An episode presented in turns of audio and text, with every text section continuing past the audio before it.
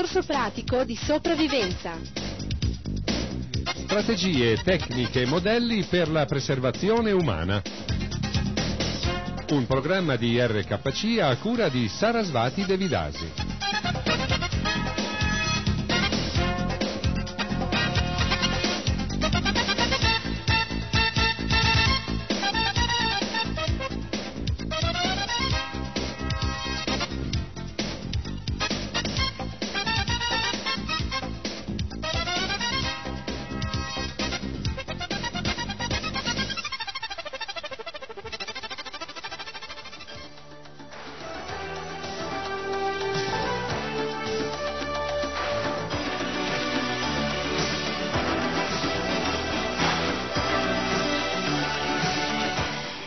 RKC Kijai. Eh sì, ragazzi miei, questo qui è proprio RKC, Radio Krishna Centrale, e benvenuto all'ascolto dei suoi programmi.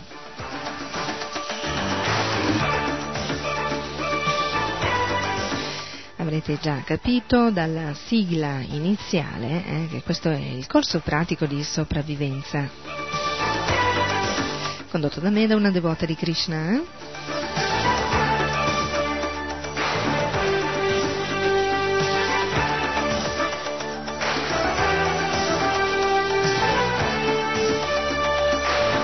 Bene, cari amici, siccome ho già ricevuto delle, tra virgolette, lamentele da parte di radioascoltatori che mi hanno un po' sgridata dicendo ma noi vogliamo sapere tantissime cose, poi sul più bello tu dici il tempo ci obbliga a concludere oggi questa puntata di corso pratico di sopravvivenza e ci lasci così nel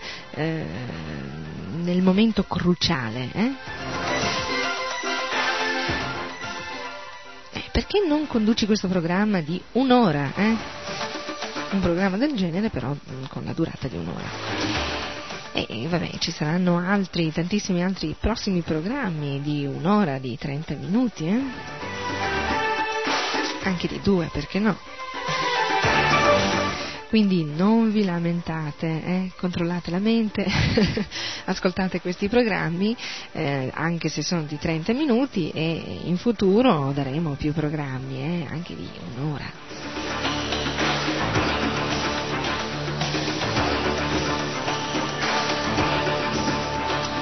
Non potete sapere tutto in pochissimo tempo, Ci vuole tempo.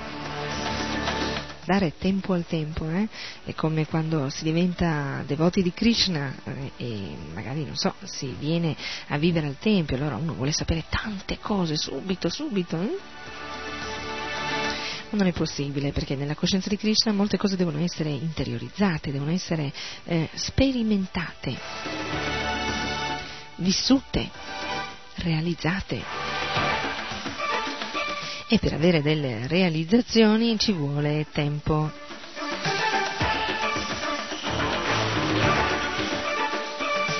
Va bene, allora iniziamo subito, entriamo nel cuore del programma. Oggi parleremo di come determinare l'ora.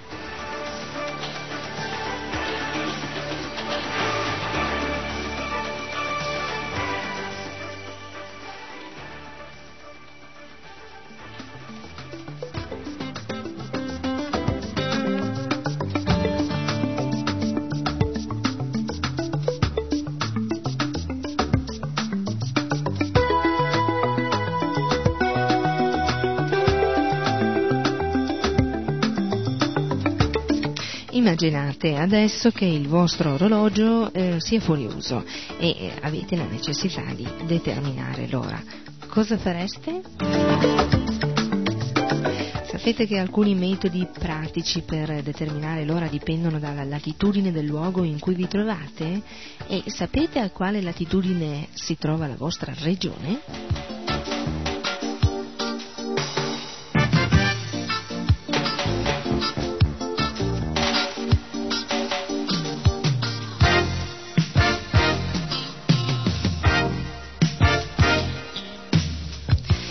i vari metodi per determinare l'ora, si può usare quello dell'ombra del bastoncino.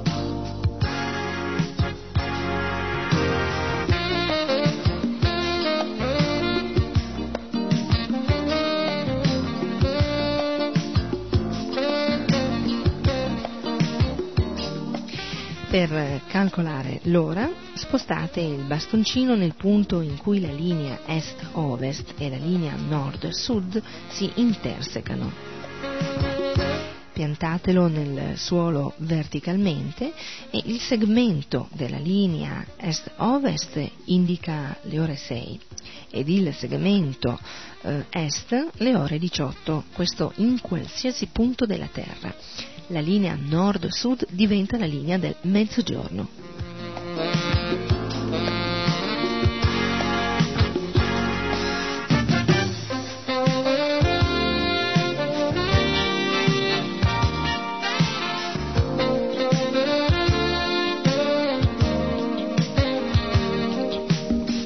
Invece altro metodo si usa per calcolare la meridiana orizzontale. Massima attenzione perché è un argomento complesso, ma diventa semplice usando la massima attenzione. Sulla direzione nord-sud tracciate su un terreno perfettamente orizzontale un cerchio mediante una corda ed un bastone. Tracciate nel suo centro la perpendicolare est-ovest. Dividete il cerchio in 24 angoli di 15 gradi ciascuno, facendo centro sui 4 punti cardinali con un arco uguale al raggio. Si dividerà il cerchio della meridiana in 6 angoli di 60 gradi ciascuno. Si divide poi a metà ogni angolo facendo centro nei 2 punti dell'angolo di 60 gradi con raggio maggiore alla metà della distanza che separa i 2 punti e tracciando 2 cerchi che si intersecheranno alle estremità. Unendo i 2 punti di incontro degli archi con una retta si incontrerà l'arco del cerchio della meridiana nella metà dell'angolo di 60 gradi, formando di conseguenza angoli di 30 gradi ciascuno.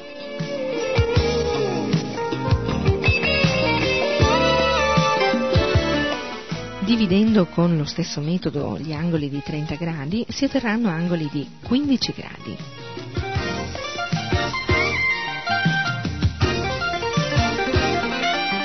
Determinata la latitudine del luogo, si segneranno sul cerchio della meridiana i corrispondenti angoli partendo dalla direzione est e andando verso ovest. Unendo i 2 punti di latitudine con una parallela alla direzione est-ovest, si intersecherà la direzione nord-sud in un punto dove si pianterà un picchetto. Abbassando sulla linea est-ovest i 2 punti di latitudine con 2 parallele alla linea nord-sud, si pianteranno altri 2 picchetti.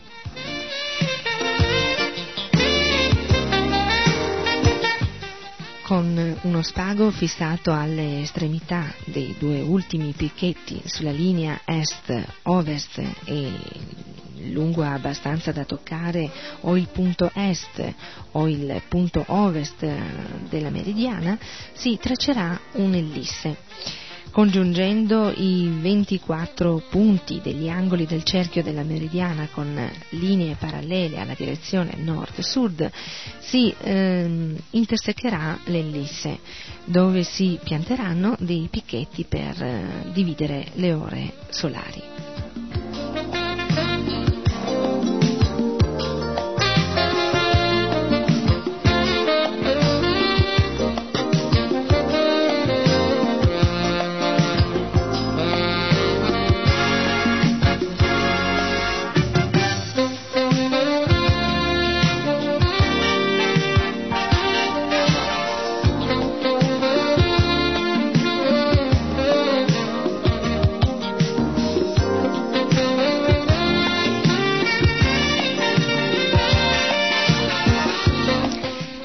meridiana equatoriale è costituita da un quadrante parallelo all'equatore e da un bastoncino parallelo all'asse terrestre. Il quadrante formerà un angolo con il terreno che dovrà essere uguale all'angolo della latitudine del luogo. Questo angolo verrà regolato mediante il punto d'appoggio con la variazione della lunghezza posteriore del bastoncino. Il quadrante è costituito da un cerchio diviso in angoli di 15 gradi ciascuno, che rappresentano ciascuno un'ora. Si segnano solo le ore di luce, per l'estate dalle 4 alle 20 e per l'inverno dalle 6 alle 18. Poiché nell'emisfero boreale durante l'estate l'ombra passerà sopra il quadrante e durante l'inverno passerà sotto, occorreranno 2 quadranti, uno estivo disegnato sulla parte superiore, uno invernale disegnato sulla parte inferiore opposta. Entrambi i quadranti dovranno essere orientati verso il nord.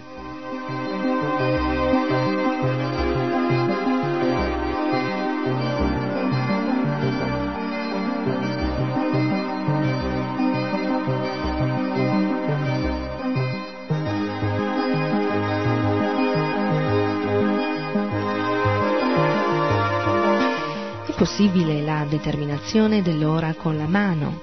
Come? Spiego subito. Prendete un bastoncino sottile che, tenuto tra la base del pollice e quella dell'indice, sporga quanto la lunghezza del pollice dalla base all'estremità. Con il pollice ben disteso lungo l'indice, stendete la mano orizzontalmente, tenendo il bastoncino verticalmente. La mano dovrà poi essere distesa di fronte al sole, facendola ruotare affinché l'ombra del grande muscolo sotto il pollice proietti con il suo rigonfiamento l'ombra fino sulla linea mediana del palmo della mano.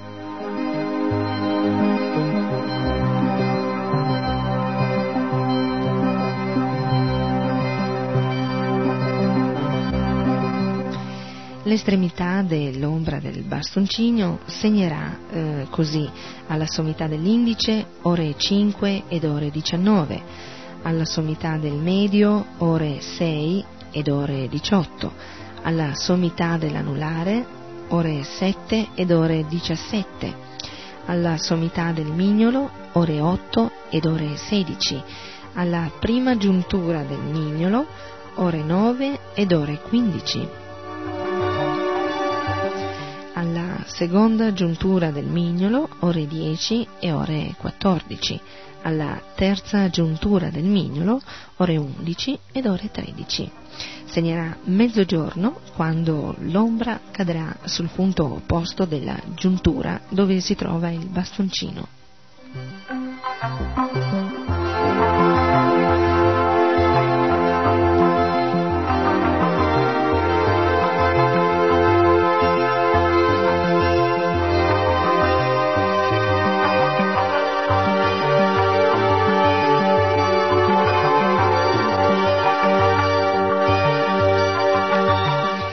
Per determinare la latitudine, fissate la base di un goniometro con la base di un listello dritto e fate passare un filo a piombo attraverso il foro centrale del goniometro.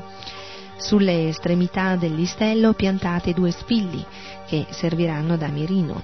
Fate attenzione che le teste degli spilli siano perfettamente parallele alla base del goniometro. Di giorno alle 12 guardate il sole attraverso un vetro scuro, di notte guardate la stella polare affinché il filo a piombo attraversi la scala graduata del goniometro. Bloccate con una mano il filo e leggete l'angolo formato per ottenere l'altezza del sole o della stella polare per quel luogo. Il valore trovato darà la latitudine del luogo.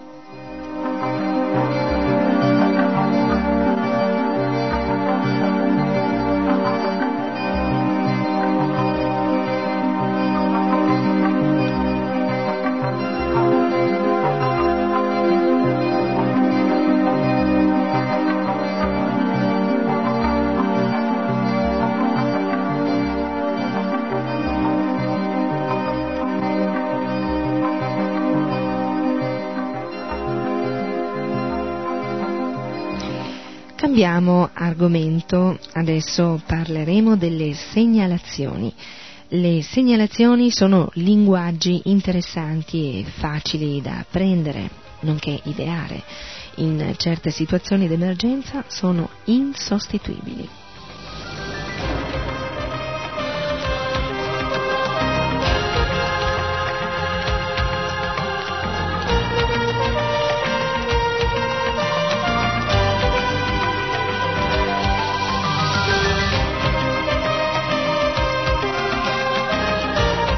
Parliamo dello specchietto, lo specchietto per segnalare.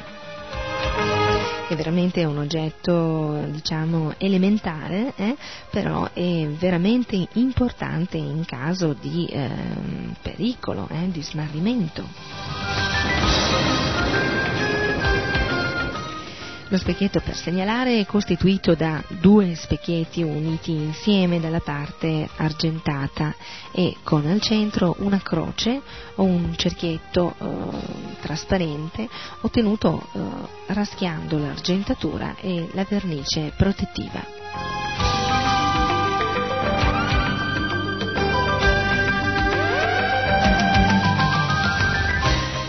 Possono essere sostituiti dal coperchio lucido e senza maccature di un barattolo da due pezzi di plastica trasparente rigida o da due pezzi di vetro con un foglio di alluminio per alimenti in mezzo e forato al centro.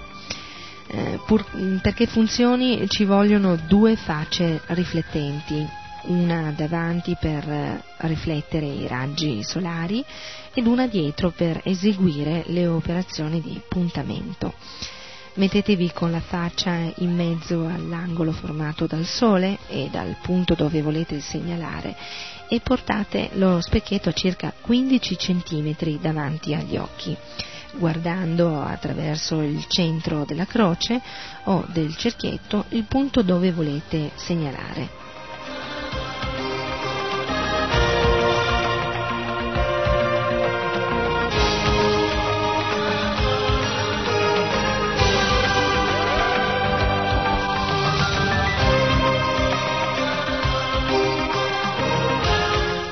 Muovendo leggermente lo specchietto, continuando però a vedere il punto dove volete segnalare, dovrete cercare di vedere riflessa sullo specchietto posteriore la croce luminosa o il cerchietto che il doppio specchio lascia passare.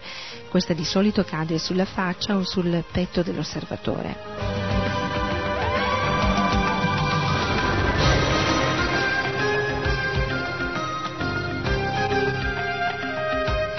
Guardando sempre il punto dove volete segnalare attraverso il centro della croce o del cerchietto, si dovrà contemporaneamente inclinare lo specchio affinché la croce che si vede riflessa sullo specchietto posteriore si sposti verso la croce trasparente fino a coincidere.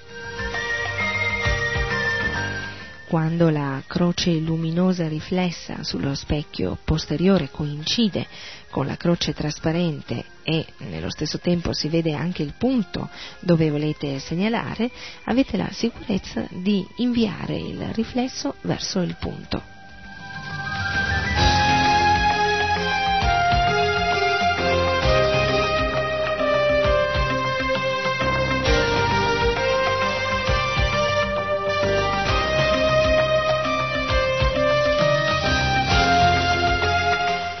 Altra alternativa è l'eliografo.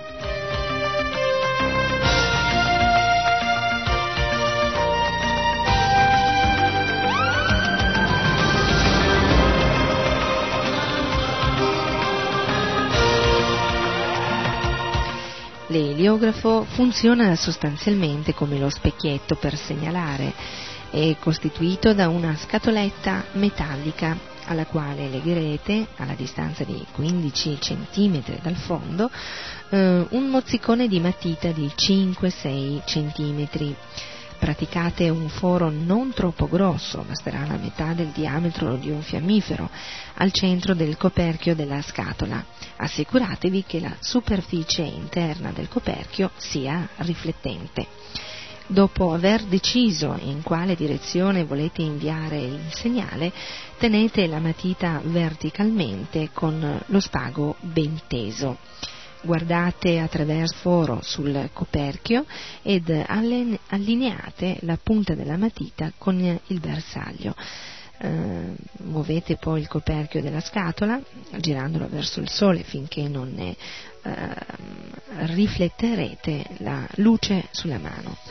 Il foro del coperchio produrrà un punto scuro sulla mano e sulle dita. Controllate l'allineamento sul bersaglio con la punta della matita, poi muovete il coperchio fino a quando la luce riflessa del sole non splenda sulla punta della matita, cercando di non muovere. In questo momento un raggio di sole sarà diretto verso il bersaglio.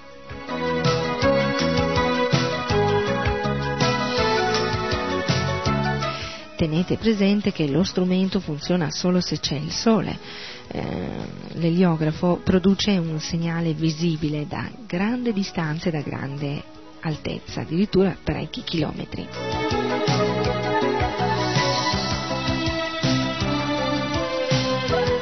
Per produrre il segnale non è indispensabile che il sole sia esattamente davanti a voi. Voltate il coperchio fino a fargli formare un angolo che venga raggiunto dai raggi solari e inviate il segnale nella direzione desiderata.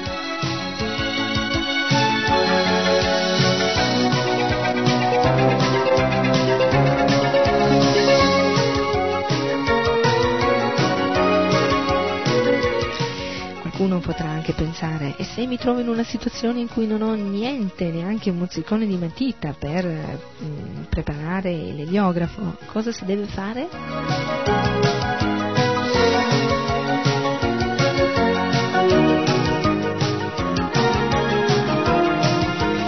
In ogni caso dovete rivolgervi sempre al Signore Supremo, a Shri Krishna.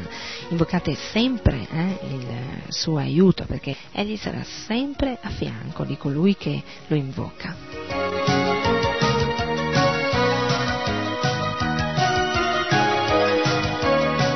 Esistono molte storie nello Shrimad Bhagavatam o anche nel Mahabharata che testimoniano come Shri Krishna sia a disposizione di chiunque in momenti di pericolo o no. Un esempio tra le bellissime storie raccontate nello Shrimad Bhagavatam è quello dell'elefante Gajendra. Allora facciamo una piccola parentesi, in pochi secondi vi racconto questa storia molto velocemente, perché non abbiamo fra l'altro molto tempo a nostra disposizione.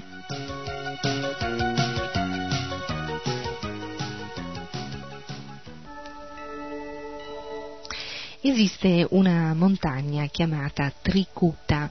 Il capo degli elefanti, che viveva nella foresta del monte Tricuta, un giorno arrivò al lago con le sue compagne. Spezzò molte piante rampicanti, alberi e cespugli, senza preoccuparsi delle loro spine. Solo fiutando l'odore di questo elefante, pensate, tutti gli altri elefanti, le tigri, gli animali feroci fuggivano per la paura.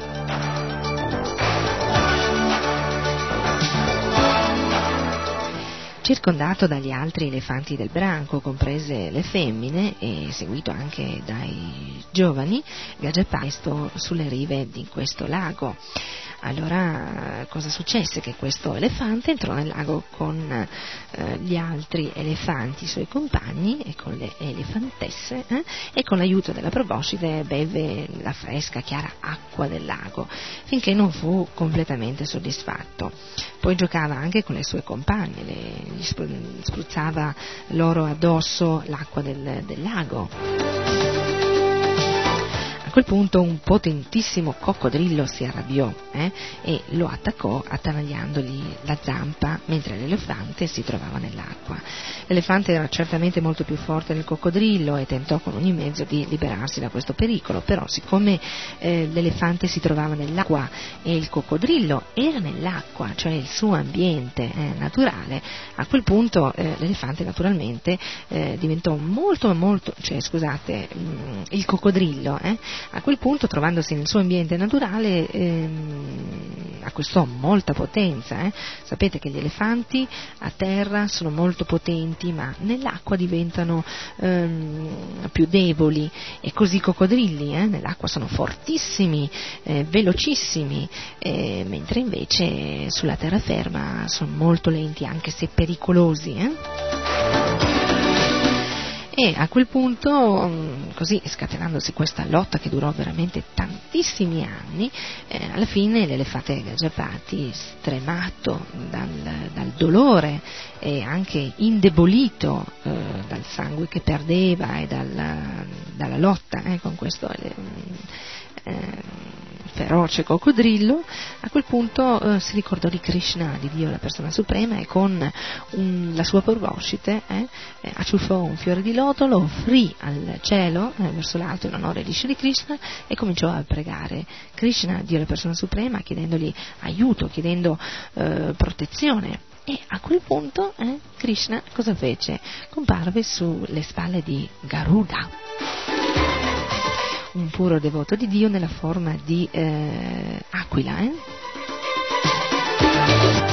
a quel punto liberò Gajendra tagliando la testa al grosso lucertolone, al grandissimo coccodrillo, e liberò anche Gajendra appunto dalla forma di elefante. E così sia l'elefante non più nella forma di elefante, ma bensì nella forma di un essere, di un'anima spirituale eterna, di un essere celeste addirittura, e lo stesso dicasi per il coccodrillo, ritornarono nella dimora suprema, nella dimora eterna, grazie al contatto che avevano con l'arma di Krishna, di Dio la persona suprema, il Sudarshan, e grazie soprattutto al contatto che avevano avuto con Krishna, con Dio, in quanto Krishna, Dio la persona suprema, era lì presente.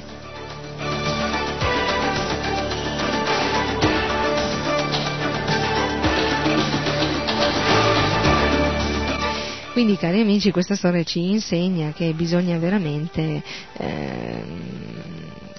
chiedere nel momento di aiuto, aiuto a chi? Alla persona più potente, a colui che può veramente liberarci dalle sofferenze materiali e spirituali. E questa persona chi è? La persona più potente è Krishna, colui che libera dal ciclo di nascita, malattia, vecchiaia, morte. E con questo siamo proprio giunti al termine di quest'altra puntata di Corso Pratico di Sopravvivenza. Sarasvati Devi Dasi saluta tutti voi e vi dà appuntamento alla prossima puntata. Intanto continuate con l'ascolto di RKC, Radio Krishna Centrale, e dei prossimi programmi. Hari Bol!